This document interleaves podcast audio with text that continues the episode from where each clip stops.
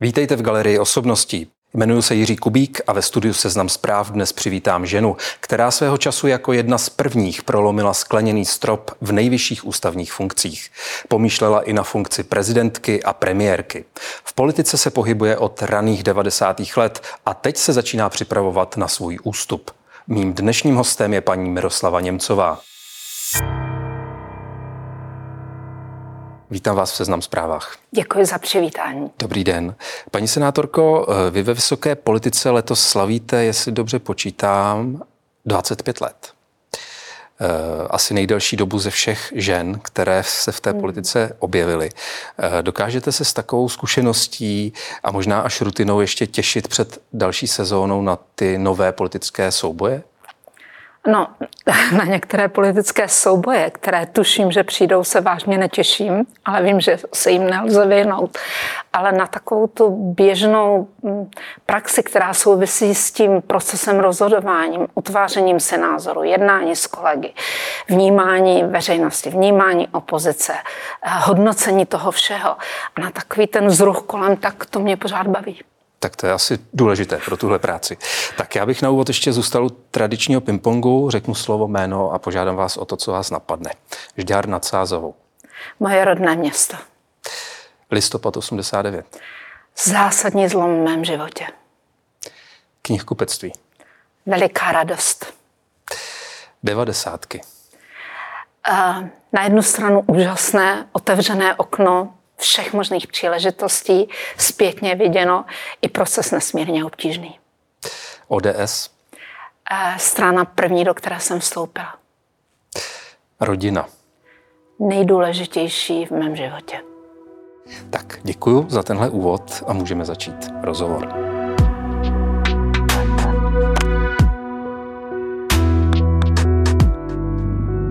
Vy jste oznámila nedávno, že už víte naprosto jasně, že v politice skončíte s uplynutím vašeho šestiletého mandátu senátorky, což bude tedy na podzim v roce 2026. Jestli všechno dobře s mým zdravím dopadne. Tak, samozřejmě přeju, aby to tak bylo. Nicméně eh, máte za to, že v nejlepším se má přestat? Um, myslím si, že to je taková hezká věta, kterou použije každý, ať už jeho profese je jakákoliv. A já mám pocit, že cítím, že za ty tři roky je ta správná doba, kdybych měla skončit. Vlastně jsem do toho šla i ve chvíli, kdy jsem kandidovala do Senátu, což bylo před třemi lety. A říkala jsem si, těch šest let Senátu je ještě doba, na kterou mám sílu, páru, energii, eh, tu vášeň pro politiku. Tak to je dobře, že tam kandiduji. To jsem o tom neměla pochybnost. A teď stejně silně cítím, že přichází doba konce. A začínáte, když přichází doba konce, jak jste to nazvala, um, plánujete si třeba, co byste ještě chtěla stihnout za ty tři roky? Hmm. Um, co... Konkrétní úkoly, že bych si řekla, čeho chci dosáhnout té senátorské práci, nemám, ale Myslím, že celá ta moje politická kariéra je takovou cestou od toho jedno úkolu k druhému, který některý se vydaří nečekaně, některý je předvídatelný. A tak já tomu říkám takovou normální politickou práci se všemi výkyvy, které to nese, tak eh, na to se opravdu těším na tyhle tři roky. A když se člověk pohybuje v té politice takovou dobu, eh, jak, v jakém poměru zažívá takové ty pocity toho, těch zestupů, pádů nebo těch propadů a e, dobrých pocitů? Asi to není nějaká křivka pravidelná, protože vždy to souvisí, že se nakumuluje několik věcí najednou, abyste si řekl, tak teď už, teď už nevím, jestli tu tíhu unesu, jestli eh, bych to raději neměla všechno vzdát, protože do toho vstoupí třeba soukromé záležitosti, vstoupí do toho nějaký enormní společenský tlak, něco, co se odehrává uvnitř té politické strany nebo kolem ní. Tak když se naschromáždí takovéhle všechny faktory, tak eh, člověk určitě, myslím, že to tak mají všichni, tak chvíli sedí a říká si, jestli to dá nebo to nedá. Kolik jich bylo za těch 25 let? Takhle vážných bych řekla tři, čtyři. Kdy jste opravdu zvažovala, že to je možná konec, že dál to nechcete ano. absolvovat? Ano, že to, bylo, že to bylo nad moje síly. V tu chvíli jsem myslela, že už to je nad moje síly a že vlastně platím daň, kterou už platit nechci. Že chci ten život už žít úplně svobodně, úplně ovšem se rozhodovat sama, vést ho tak, jak já budu chtít a nebudu, nebudu se muset ohlížet na to všechno, na co se ohlížet musím vzhledem. A kdy to bylo naposled, tenhle moment Aha. zlomový? Naposledy to bylo asi před takhle vážně, takhle vážně to bylo asi v roce 2013 což souvisí s těmi událostmi předčasné sněmovní volby, rozpuštění sněmovny, propad ODS na samé dno, pád vlády Petra Nečase. Tyhle ty všechny události se propojily do situace, kdy jsem si nutně říkala, jestli ještě má smysl, abych, zda mám co přinést, zda, zda skutečně ta moje práce něco ještě dává. Ten rok 2013 byl tehdy hodně zlomový, padla vláda, vy jste tehdy dokonce mohla být premiérkou, k tomu se ještě v rozhovoru dostaneme. Ale když to zhodnotíte celkově, eh, vy jste se v roce 2010 stala předsedkyní poslanecké sněmovny, což byla tehdy vlastně jedna z nejvyšších, nebo je stále jedna z nejvyšších ústavních funkcí, ale eh, těch žen, které by obsadily hmm. takto vysoké funkce, moc nebylo. Vy jste byla vlastně možná druhá po Libuši Benešové, ta byla předsedkyní Senátu. Ano. Eh, jste vlastně spokojená celkově při tom ohlednutí s tím, co jste v politice dokázala, kam jste se dostala. A nechci říct jako žena, ale hmm. jako, jako prostě Kdybyste se mě zeptal ve chvíli, kdy jsem do té takzvaně velké politiky vstupovala, to byl rok 1998, kdy jsem se poprvé stala poslankyní. A kdyby mi někdo z nějaké křišťálové koule vyvěštil, že se v tomto prostředí budu pohybovat 25 let a že to bude zprvu taková velmi hezká, by se dalo říci, kariéra, která šla krok za krokem a stoupala až k tomu bodu předsedkyně poslanecké sněmovny, tak eh, bych mu stěží uvěřila, že něco takového se mi v životě může stát. Takže ano, na vaši otázku, ano, jsem spokojená. Uh-huh. Vy jste v různých obdobích aspirovala na různé další posty. Už jsem zmiňoval, že jste mohla být i premiérkou v roce 2013. Nedopadlo to, protože Miloš Zeman se tehdy rozhodl, že si udělá úřednickou vládu s Jiřím Rusnokem. Nicméně taky v roce 2012 jste oznámila, že jste připravena kandidovat na prezidentku. Eh, pak jste to vzdala, nešla jste ani do těch stranických primárek. Co se tehdy stalo? Proč jste to nedotáhla? Já jsem to neoznámila. Ale v jednom rozhovoru takový... jsem našel, že jste připravena se ujmout tam, kandidatury, ano, ale byl to duben tam, 2012. Ano, takže byly tam takové úvahy.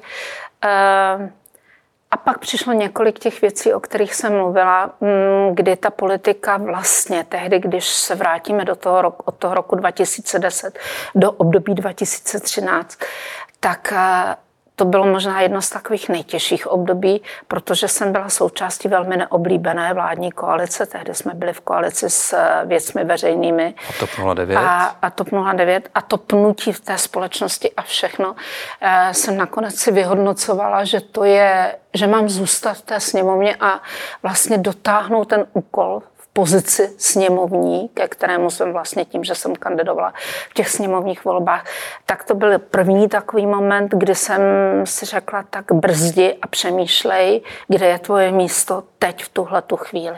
Druhá věc byla v samotné občanské demokratické straně, která vůbec neměla jasno, koho na tu pozici prezidenta bych chtěla. Eh, zdá jsem dost dobrá, zda mají jistotu, že bych mohla uspět. A tak si zase řeknete, a jestli... Říkali vám to takhle, a že, že to o tom pozna... pochybují, nebo jste to spíš vytušilo? Spíš to vytušíte. Takhle napřímo mi to nikdo neřekl, ale věděla jsem, že ty, že ty úvahy tak běží a neříkám to ve zlém. Prostě to je normální věc, že, že ve chvíli, kdy máte běžet za nějaký tým, tak ten tým si říká, jestli nasadil toho nejlepšího, který je schopen doběhnout na tu cílovou částku jako, čáru jako první. Tak Tohle všechno se mi rojilo v hlavě. Teď už víme, hmm. že tehdy byl nasazen Přemysl Sobotka, ano. Eh, doběhl z dvěma a půl procent, jestli se nepletu, myslím, že byl úplně poslední v té první přímé prezidentské volbě v roce 2013. Ale to už je asi teď vedlejší. Nicméně v tom roce 2013 už jste zmiňovala pád vlády eh, Petra Nečase za těch dramatických okolností. Vás tehdy vedení ODS nominovalo na pozici nové premiérky. Eh, měla jste těch 101 podpisů nebo tu důvěru té koalice. Eh, Miloš Zeman vás přesto nejmenoval. Jak se na to díváte dneska, na tuhle konkrétní situaci? Já se na ní dívám úplně stejně jako tehdy.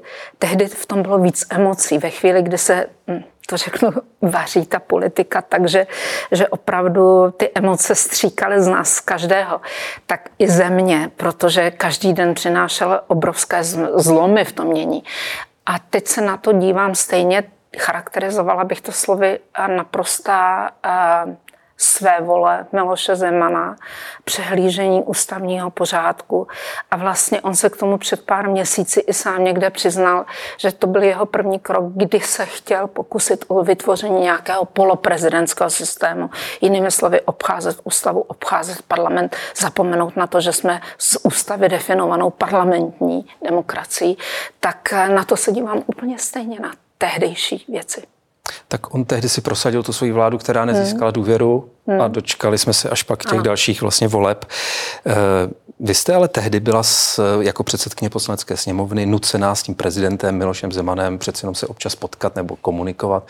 Jaké to pro vás bylo? Protože ty vztahy, nebo z, vaše, z vaší strany byly jasně pojmenované, eh, taková nedůvěra, řekl bych, nebo i... Já vlastně od toho, v tom roce 2013, kdy eh, padla vláda Petra Nečase, jsme v červnu roku 2013, tak do té doby ty vztahy byly, bych řekla, s Milošem Zemanem, který nastoupil v březnu do prezidentské uh, funkce, tak uh, nevím, jestli jsme se viděli dvakrát, třikrát při nějakých společenských příležitostech. Rozhodně jsem s ním neměla žádný rozhovor mezi čtyřma očima, nepatřila jsem do okruhu lidí, s kterými by cokoliv sdílel, radil se a tak dále. Tak uh, jsem to brala tak nějak, takový jako běžný, běžný vztah, já předsedkyně sněmovny, on prezident republiky. Ale to vše se dramaticky změnilo právě při pádu eh, Petra Nečase a v té etapě, jak se Miloš Zeman začal chovat, kdy přestože jsme tehdy to ještě nepojmenovávali, že to překlápí do toho prezidentského systému, ale věděli jsme, že si vytváří vládu kamarádů, že to je text toxická ve vztahu k tomu, jak má vypadat parlamentní demokracie, že to je toxický krok. A v té chvíli ty vztahy určitě byly vyhraněné.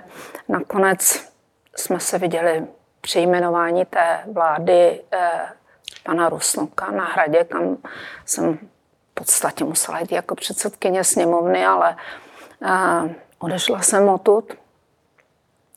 Vy jste a... pak odešla i při té inauguraci, kdy on vstupoval do svého druhého období, kdy jste se zvedla, že jo, nechtěla jste poslouchat ten jeho projev, takže to, ten váš distanc od něj byl On jasný. On se prohluboval. A... Hmm, prohlubovalo se to tak, jak jsem věděla, že ty jeho kroky opravdu nesměřují k tomu, k čemu se zavázal té, v tom prezidentském slibu, jakkoliv to může znít snadno spojovat společnost, ono to tak úplně snadné není, ale čekali jsme nějaká vstřícná gesta, ta nepřicházela, naopak přicházela ta gesta rozbíjející a ještě se na to nabalil ten mezinárodní aspekt, to přitakání Číně a poklonkování posléze Rusku a obklopení se těmi lidmi, ať už pan Minář nebo pan Hedlí. Když se vrátíme k tomu momentu, kdy ODS vás nominovala na tu premiérku a měla jste podporu TOP 09 i, i těch dalších poslanců, kteří tvořili tu vládní koalici, byla jste opravdu tehdy připravená na to uh, být tím lídrem, premiérkou, předsedkyní vlády a řešit všechny ty problémy, krize, které to sebou přináší. To byl stav, kdy jsem si uvědomila, že hozena do ledové vody a plavat se musí a nedá se vůbec nic jiného dělat. Že bych mohla říct, že jsem... Byl... jste. Ne. Eh, ty pochybnosti o tom, jestli znám důkladně a dobře i běžný provoz na úřadu vlády, jestli, eh, jak to bude obtížné vůbec vytvořit tu vládu, tak ty tam samozřejmě byly, kdo by je neměl v tak, v tak eh, těžké situaci. Ale věděla jsem, že nemám na vybranou.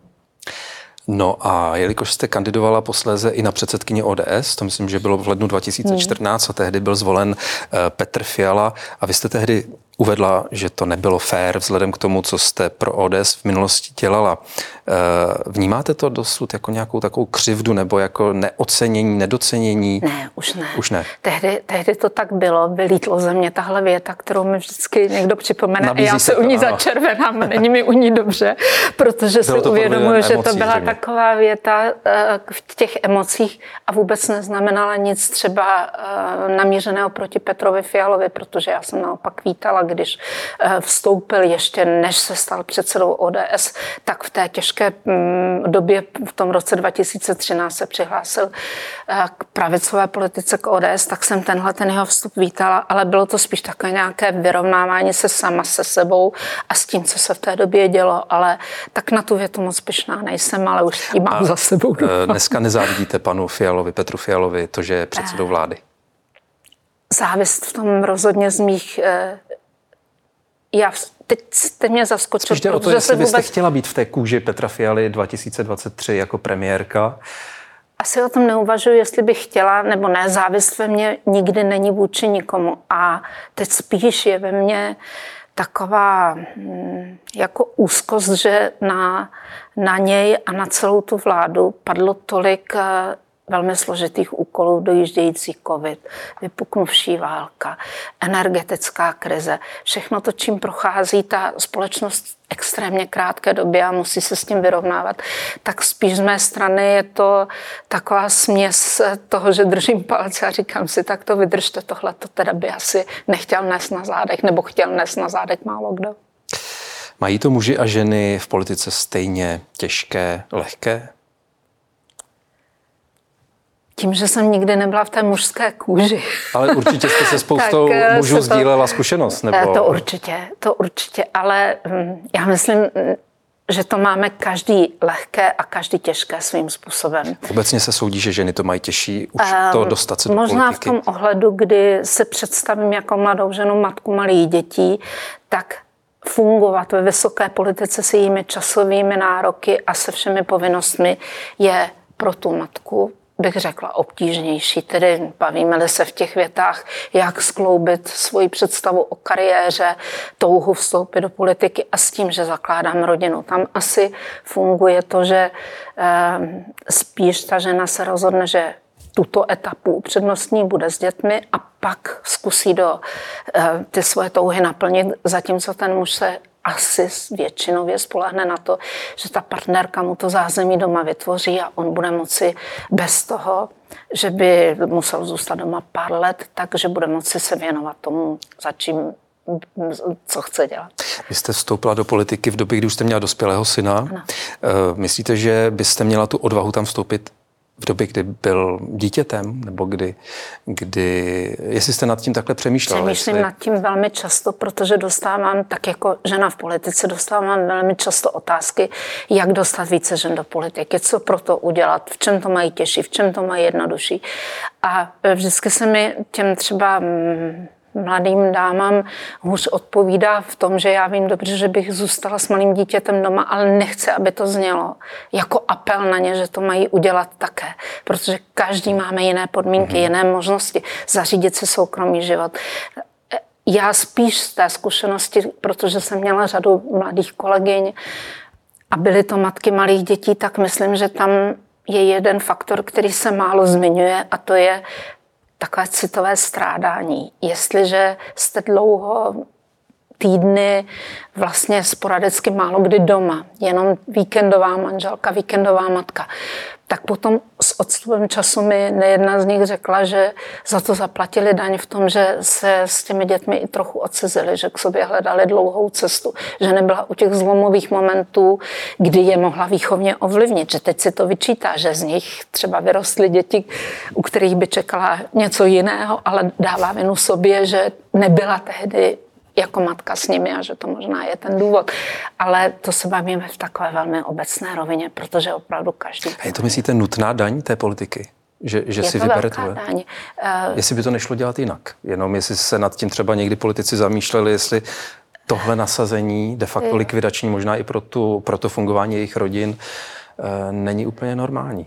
Já jsem procestovala řadu zemí a dívala jsem se i na to, jak fungují jiné parlamenty, tak uh, když to vezmeme, tak opravdu, když se dějí nějaké mimořádné věci, tak nemáte na vybranou a žena nebo muž.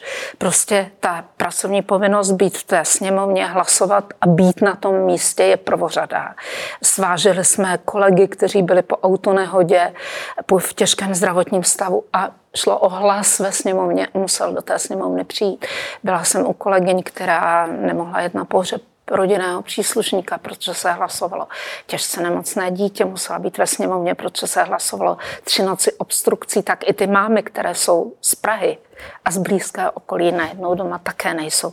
Takže říci, že lze uspůsobit ten parlament těm potřebám eh, těch mladých žen nebo mladých mužů, to je obtížné. Jako hmm. Spíš si myslím, že na jejich straně je velmi dobře zvážit, na co kdy mají síly a pak se do toho pustit. Hmm. Život podcastera přináší nejrůznější výzvy. Třeba když odpovědi lezou z hostů jako schlupaté deky. No, já, jakoby, takhle. I na tu nejzajímavější otázku reagují jen třemi způsoby. Ano, ne, nevím. A nebo se jim nechce odpovídat vůbec. Jak jsem řekl, bez komentáře. I podcasteři jsou silnější s každou překonanou překážkou. Česká spořitelna. Co je vlastně pro politika i političku to nejtěžší během té kariéry? Na co si dát pozor? Unést ten tlak, který je, který je stále přítomný, teď myslím veřejnost, která má nějaká očekávání a vím, jednou větou, nějakým vyjádřením, nějakým hlasováním můžete zklamat, protože nechápe, proč jste to udělal, dostatečně nevysvětlil. Různá pochybení, někdy hlasování, které by člověk rád vzal zpět, ale ví, že už to nejde, protože si to všechno nějak, ten čas, když běží tak s ohlédnutím, byste se zachoval třeba jinak, tak unést tenhle ten tlak a zároveň mít kolem sebe, bych řekla, vytvořené takové zázemí velmi soukromé, a kdybych se měla dopustit rady, tak to soukromí si co nejvíc hlídat. Uh-huh. A to vás vlastně drží s tou realitou v takovém sepětí asi, ne? Abyste Určitě. se neocitla v nějaké bublině nebo na Marsu takzvaně. Jo, já mám velkou výhodu v tom, že žiji na dvou místech. Polovina času je Praha, polovina času je Vysočina. To se střídá někdy daleko více ta Praha. Ale na obou místech mám skupinu přátel, kteří mi vydrželi a jsou to už ti před, před kariérou politickou přátelé, eh, kteří mi vydrželi po celou tu dobu a to je ten jeden pilíř, o který se opírám.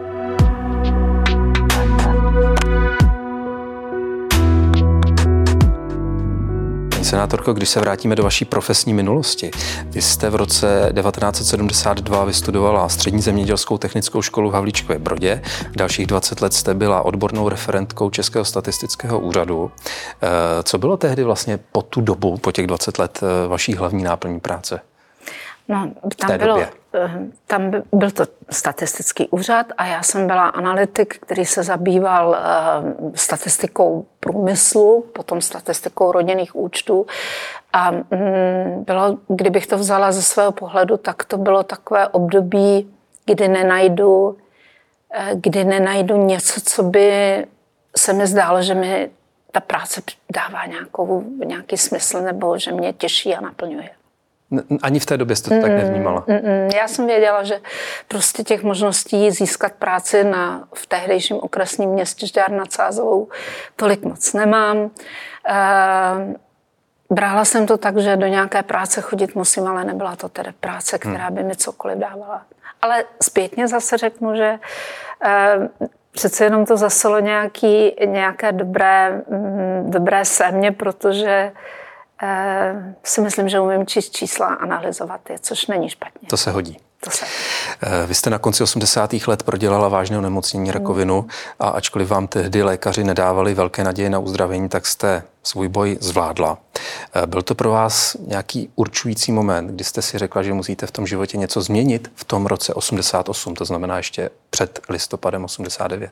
Ani ne tak, že musím něco změnit, ale na co se zpětně ohlížím velmi ráda, tak byl ten první pocit, kdy jsem si řekla, tak to nebude. To, co mi říkají, prostě tak to vůbec nebude. Já jsem měla pocit, že jsem před sebou vystavila nějakou zeď, přes kterou ty informace nešly, že jsem je zpracovávala úplně jiným způsobem. Ten první týden, pravda, jsem probrečela, když jsem se dozvěděla všechno, ale pak najednou nastala tahle ta z mého pohledu úžasná sebeobrana úžasná, kdy jsem se cítila, že jsem úplně nad věcí a že to stoprocentně dobře dopadne. Já to neumím popsat, ale, ale bylo to mimořádně silný pocit, že v žádném případě se nestane, že by se maturovala, že bych u toho nebyla, že by byl maturitní ples a já bych u toho nebyla, že to je vyloučená věc. A naštěstí se to povedlo. Hmm. Po listopadu 89 jste si otevřela ve Žďáru knihkupectví. Co to tehdy vlastně pro vás obnášelo? S tou zkušeností té referentky, jak, jak moc to bylo pro vás těžké v tom no to byl, okresním městě? To byl to bylo takové, jako když velmi naivní člověk si řekne, tak já mám rád knihy, a teď je ta možnost, tak proč bych si neotevřela knihkupectví? Žádný, nikdo z nás to tehdy nemohl tušit, nějakou ekonomiku toho podnikání, být na to nějak připraven, znát všechno možné, tehdy rodící se, rodící se předpisy a to všechno. Tak to byl takový ten úžasný start, kdy vlastně jsem si řekla, dveře jsou otevřené a vleď do nich. A něco prostě buď to, to zvládneš, nebo to nezvládneš, ale převládalo to ohromné nadšení, že to lze udělat. A fungovalo to, lidi chodili, nakupovali? Fungovalo to, lidi chodili, byli nadšení, já jsem v tom obchodě, já kdybych mohla, tak bych tam přespávala, jak jsem to milovala. Každou sobotu jsem měla otevřenou, každou neděli jsem měla otevřenou. A měla se zaměstnance asi nějaké až další? jednoho jsem měla až po několika třech, čtyřech letech, kdy už jsem se na něj vydělala a mohla jsem ho mít, ale jinak to byl opojný pocit eh, sebenaplnění, práce, která byla úžasná, lidi, kteří tam chodili do toho obchodu, voňavé knihy kolem mě. Chtěla byste se tam vrátit třeba, až odejdete z politiky? Nebo... Už ne. Už ne. Už ne. Tahle kapitola je uzavřená. Ne, že bych nechtěla, ale je to pořád. Hmm. Každý knihkupec prostě, když kolem mě jdu, tak si říkám, držím páci, je to super, že to hmm. je úžasné. Vy jste to knihkupectví provozovala do roku 2007, to znamená, je tam i ten překryv, kdy hmm. už jste byla v politice, takže už to fungovalo tak jako i trochu bez vaší to denní už šlo účasti. beze mě a čím víc to šlo beze mě, tak jsem si říkala, mm, přichází konec, tak je potřeba se s tohle etapou rozloučit. A vzpomínáte si na moment, kdy a proč jste si řekla, že se chcete angažovat i v politice? Protože vy jste do ODS vstoupila v roce 92, což se možná tak kreje i s tím knihkupectvím, otevřením. Měla jste tehdy pocit, že jako majitelka knihkupectví byste měla v tom žďáru být i jakoby politicky aktivní a případně něčemu pomáhat? Že by to napadlo mě přímo takhle, tak to nebyl můj nápad. Byl to nápad lidí, kteří z toho žďáru, kteří tam žili, byli už členy ODS a přišli za mnou, přesně si pamatuju, do toho obchodu a přišli s nabídkou, zda bych kandidoval do komunálních voleb. A mě tehdy se skoro podlomila kolena, protože jsem si říkala, já jsem šťastná, že jsem tady, já nechci dělat nic jiného než teď tohle. To je prostě okouzlující. Ale pak tam přišel takový moment, kdy kdy, aniž bych to tehdy takhle pojmenovala, ale uvědomovala jsem si, jak se celá ta společnost přetváří, že to je eh, začátek 90. let, i ta komunální politika, všechno se měnilo a že to je proces, u kterého by mě ohromně lákalo být, takže to nebylo bolestivé na tu nabídku kýmnout.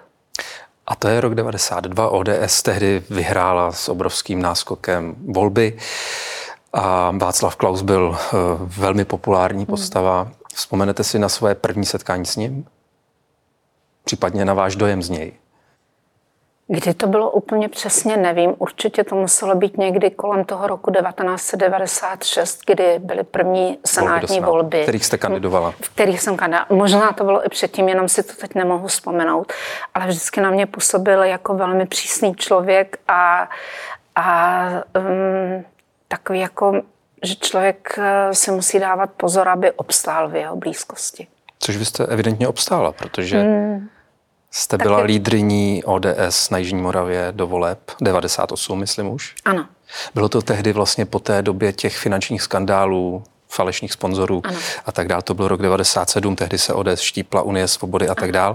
A vy jste zažila v té ODS, samozřejmě díky té době, kolik let jste tam, tak jste zažila spoustu různých takových zlomových momentů, uzavření opoziční smlouvy hmm. v roce 98, pak takovou hodně divokou éru Mirka Topolánka, Marka Dalíka, pak pát nečasové vlády. Eh, nikdy jste neměla pochybnost, že jestli to pořád chcete být součástí?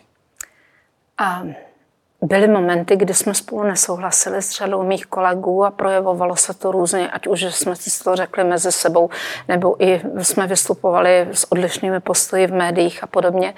Ale neměla jsem pocit, že um, to je pro mě důvod k odchodu z ODS. I když ti někteří kolegové odcházeli? I když ti někteří kolegové odcházeli, pořád jsem si říkala, že to jako, že je možnost ještě, aby eh, třeba se uplatnil ten můj pohled na věc i uvnitř té ODS. Neměla jsem pocit, že tam vůbec nemohu dělat, nezmohu vůbec nic. A všímala jste si třeba na Vysočině, když jste tam pobývala, jak se mění pohled lidí na politiku a na hmm. politiky? To ano. Vzpomínám si například na, právě na ten rok 1998, to nebylo jenom na Vysočině, ale tím, že jsem byla lídr tehdejšího Jihomoravského kraje, to bylo ještě to staré krajské mm-hmm. uspořádání a hlavním městem toho Jihomoravského kraje, jak by jinak bylo Brno, tak si vzpomínám, jak velmi negativně byla ODS vnímána například v tom roce 98, že během kampaně v ulicích města Brna, že to bylo opravdu jako setkávat se s tak enormní ne, nesouhlasem a averzí a někdy i takovou drastickou kritikou, tak to pro mě jako pro toho začátečníka bylo opravdu docela těžké. Paní senátorko, mě vlastně překvapilo, když jste ve volbách v roce 2020, v senátních volbách, hmm. vyměnila tu Jižní Moravu za Prahu, že jste najednou se rozhodla kandidovat v Praze. Nehrálo v tom roli taky to, že nechci říct, že v Praze bylo to vaše zvolení jistější, ale že jste se v Praze cítila líp, jakože ti politici jsou v Praze vnímáni a přijímáni třeba ne tak kriticky jako na té Jižní Moravě, na Vysočině. Um, určitě tam tenhle ten aspekt byl zvážit, do kterého regionu Eh, kde máte větší šanci na zvolení, ale nejenom tak, jako primárně budu zvolena a tím pádem eh, proto tam půjdu, ale k té Praze já jsem, tak jak jsem před chvílí říkala, že žiju ve dvou místech a obě mám ráda, tak pro mě to nebyl takový kalkul, budu kandidovat v Praze, protože pravděpodobně to zvolení tam bude snažší, protože je tam celkově ta voličská základna spíš nakloněna tomu mému směru v politice.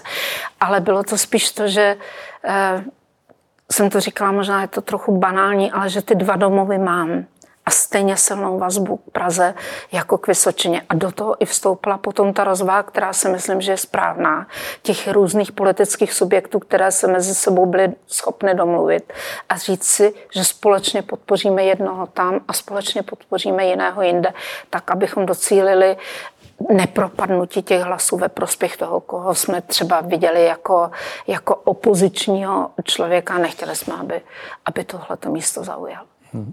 Jak vnímáte z pohledu příslušníka té vysoké politiky tu proměnu ve společnosti, takové to názorové rozdělení, sílící protisystémové e, síly z dnešního pohledu i pro ruské síly. E, kdy, kdy jste to začala tak jako silně vnímat?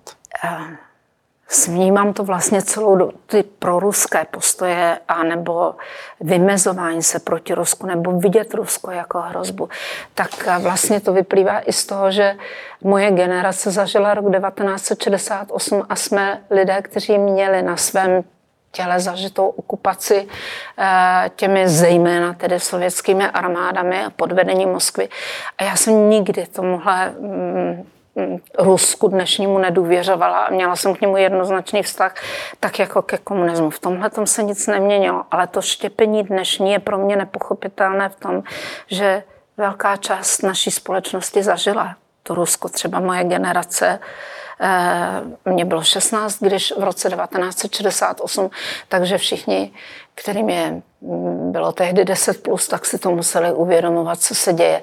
A těm proruským postům já vůbec nerozumím, nechápu je. Byli jsme v roce, eh, byli jsme během před vypuknutím druhé světové války okupovanou zemí zase Německem a nikdo by se určitě nehlásil k tomu, že to bylo správně, tak já neumím pochopit ty proruské tóny. Mm, děsí mě svým způsobem a doufám, že je v naší společnosti dost velká síla to ustát. Vy vlastně tyto své názory říkáte naprosto jednoznačně a silně, eh, včetně těch antikomunistických nebo hmm. protikomunistických hmm. názorů, eh, vymezování se vůči zločinnému režimu. Eh, setkáváte se nebo jste někdy konfrontována s názory opačnými, myslím jako spíš na ulici nebo lidmi, kteří s vámi naprosto nesouhlasí? Dostáváte se do těchto konfliktních situací? Dostávám. Myslím, že každý, kdo kdo je nějak, hm, je jeho obličej třeba známý a, a potkáte na ulici někoho, tak vedle těch souhlasných projevů, tak jsou i ty nesouhlasné. Většinou to není tak, že by někdo za mnou přišel a řekl mi, já s vámi nesouhlasím v tom a v tom a vedl o tom normální řeč. Většinou je to tak, že mě nechá přejít a za mými zády řekne něco hodně pikantního. Abyste to ale slyšela. A, a abych to ale slyšela. A tak z toho si moc nedělám, protože si říkám, tak když nemáš kuráž to udělat jinak, tak pro mě nejseš vůbec žádný partner a nepřipustím si to zase do hlavy jako tu rakovinu. Hmm. A jak jste se vypořádala, nebo jak jste eh, vnímala situaci, kdy i v ODS se našlo několik lidí, kteří se vlastně odštípli a začali vlastně jít tou cestou toho spíš eh, opuštění Evropské unie a dneska už i nadbíhání různým hmm. extremistickým názorům. To znamená, máme paní Zuzanu Majerovou, Václava Klauze mladšího i staršího, dnešní de facto příslušníky Trikolory hmm. a budoucí koaliční partnery SPD. A na jednu stranu to vnímám pozitivně, protože se ODS ulevilo jejich odchodem.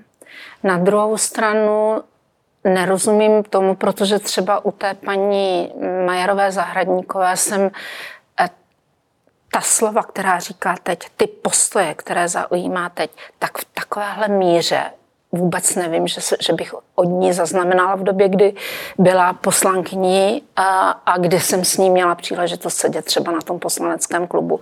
Tak spíš se mi zdálo, že hledá nějaký konsenzus a že v rámci toho jednání na tom hmm. klubu se sice ty názory e, všelijako sebe třou, ale tohle to bych, tenhle ten vývoj bych od ní vůbec nečekala, ale tak to beru jako realista. Rozhodla se jít tímto směrem. Pro mě je to člověk, který eh, zapadá do, toho, do té množiny lidí, kteří podle mě eh, berou demokratický režim v České republice jako svěrací kazajku a nelíbí se jim to a eh, preferují nějaký autoritářský režim a tím pádem jsou pro mě jako těžkými konkurenty. A Václav Klaus, starší? Václav Klaus, starší. Už jsme o něm mluvili, jak jste ho vnímala mm. tehdy. Jak ho vnímáte dnes?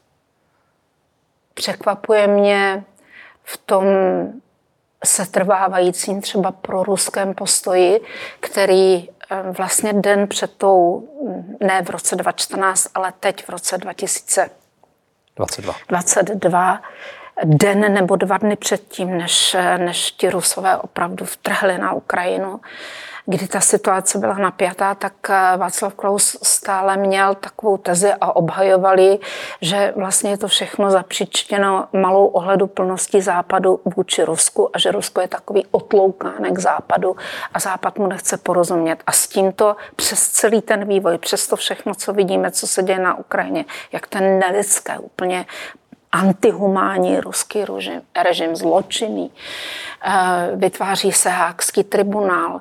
Eh, to světové společenství se spojuje, aby se vymezilo proti Rusku, ať už pomocí ekonomických, politických, jiných sankcí. A že Václav Klaus se trvává eh, starší na této pozici, že Rusko je v tom nevinně, na to já nemám prostě, nevím, jak, jak si to mám vysvětlit. Myslíte, může v tom být třeba takové být za každou cenu jiný, nebo být vidět, slyšet s jiným názorem? Nebo...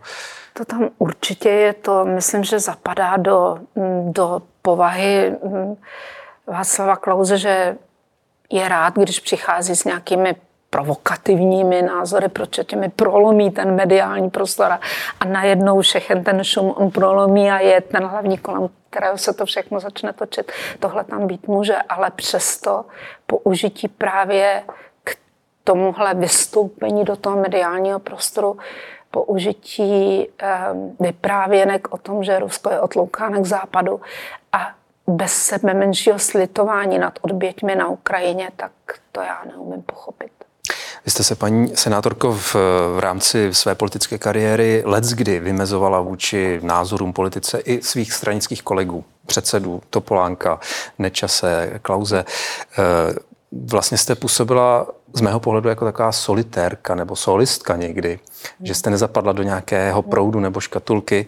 Eh, kdo jsou vaši nejbližší lidi v politice? S kým, s kým si jako byste řekla, že si vyloženě dobře rozumíte a třeba to trvá už těch 20 let? Řekla bych, že když se vrátím na Vysočinu, tak eh, ani bych nedohledala, kde jsem se poprvé poznala s Milošem Vestrčelem. A to je člověk, s kterým, přestože jsme nevždy úplně na všechno měli jednotný názor, tak jsem cítila, že eh, uvažujeme stejným směrem a je mi blízký a když jsem potřebovala se s něčím bavit, poradit, tak určitě patřil on mezi ty osoby na Vysočině, když se bavíme.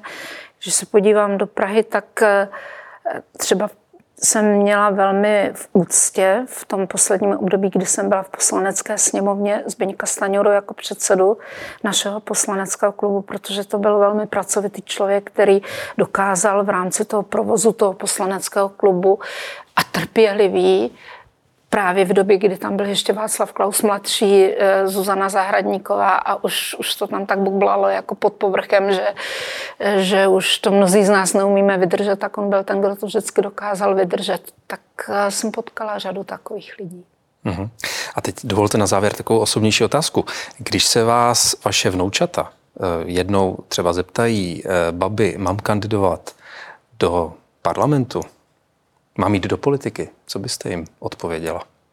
Ať se dobře zváží, co chtějí dělat teď za pět let, jak mají uspořádaný svůj soukromý život a potom ať do toho jdou a ať se mě přijdou zeptat, až budou potřebovat pomoc, ale rozhodně jim nebudu v ničem bránit. Tak já vám děkuji za rozhovor. Já vám taky děkuji.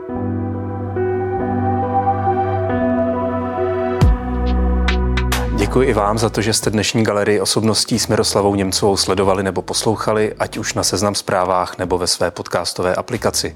Máte-li pro nás nějaký námět nebo tip na dalšího hosta, napište nám na otázky zavináč Loučí se s vámi Jiří Kubík.